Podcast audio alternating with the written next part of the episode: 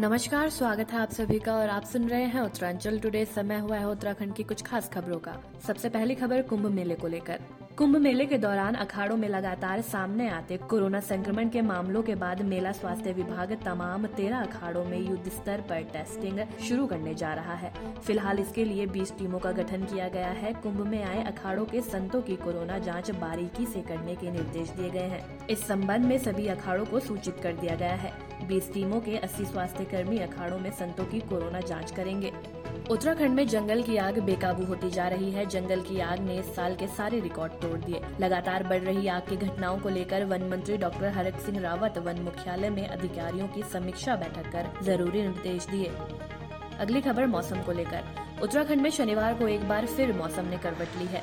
देहरादून समेत कई शहरों में आंधी के बाद कहीं कहीं हल्की बूंदे गिरी राजधानी देहरादून में दोपहर तक मौसम ठीक था। उसके बाद काले बादल उमड़ने लगे तो ये थी उत्तराखंड की कुछ खास खबरें। अधिक जानकारी के लिए जुड़े रहिए उत्तरांचल डॉट कॉम के साथ। अगले बुलेटिन तक हमें दीजिए इजाज़त। तब तक के लिए नमस्कार।